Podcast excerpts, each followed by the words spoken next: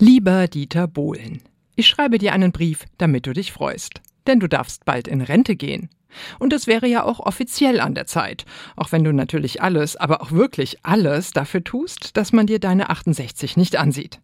Nun hat dein Haussender RTL aber verkündet, im nächsten Jahr soll Schluss sein mit DSDS, nach 20 Jahren.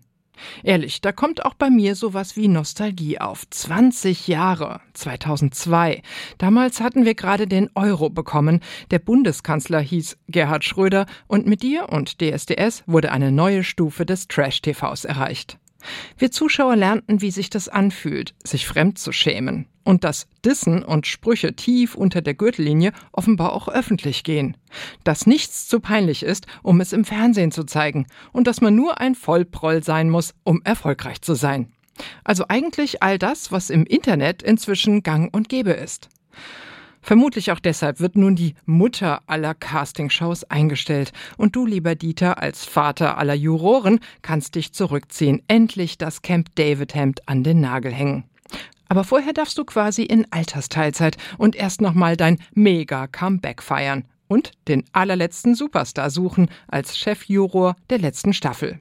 Florian Silbereisen, der den Job ja zwischendurch mal hatte, den hat RTL mal schnell zum alten Eisen erklärt und du als Pop-Titan darfst aber noch mal ran, bevor dann endgültig die Lichter ausgehen bei DSDS. Damit wird sich dann auch bald ein neuer Fachkräftemangel auftun an B- und C-Promis, so für Baumarkteröffnungen etwa. Dafür war deine Show ja immer eine gute Quelle. Du kannst dann aber endlich den ganzen Tag auf deiner Yacht abhängen oder deine goldenen Schallplatten abstauben. Dir fällt sicher schon was ein.